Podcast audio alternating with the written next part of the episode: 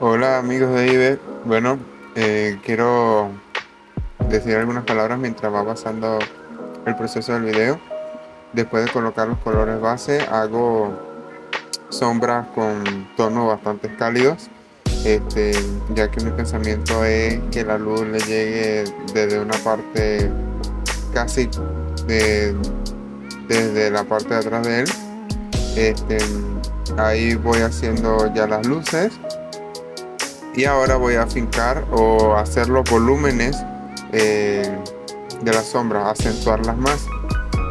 Eh, después empiezo también a colocar la textura a, lo que es el metal, sobre todo el martillo, que es el que más destaca. Hago un pequeño fondo. Luego de eso hago unos renders, unos detallitos más y sería todo. Espero que les haya gustado dejen su comentario y muchas gracias por ver.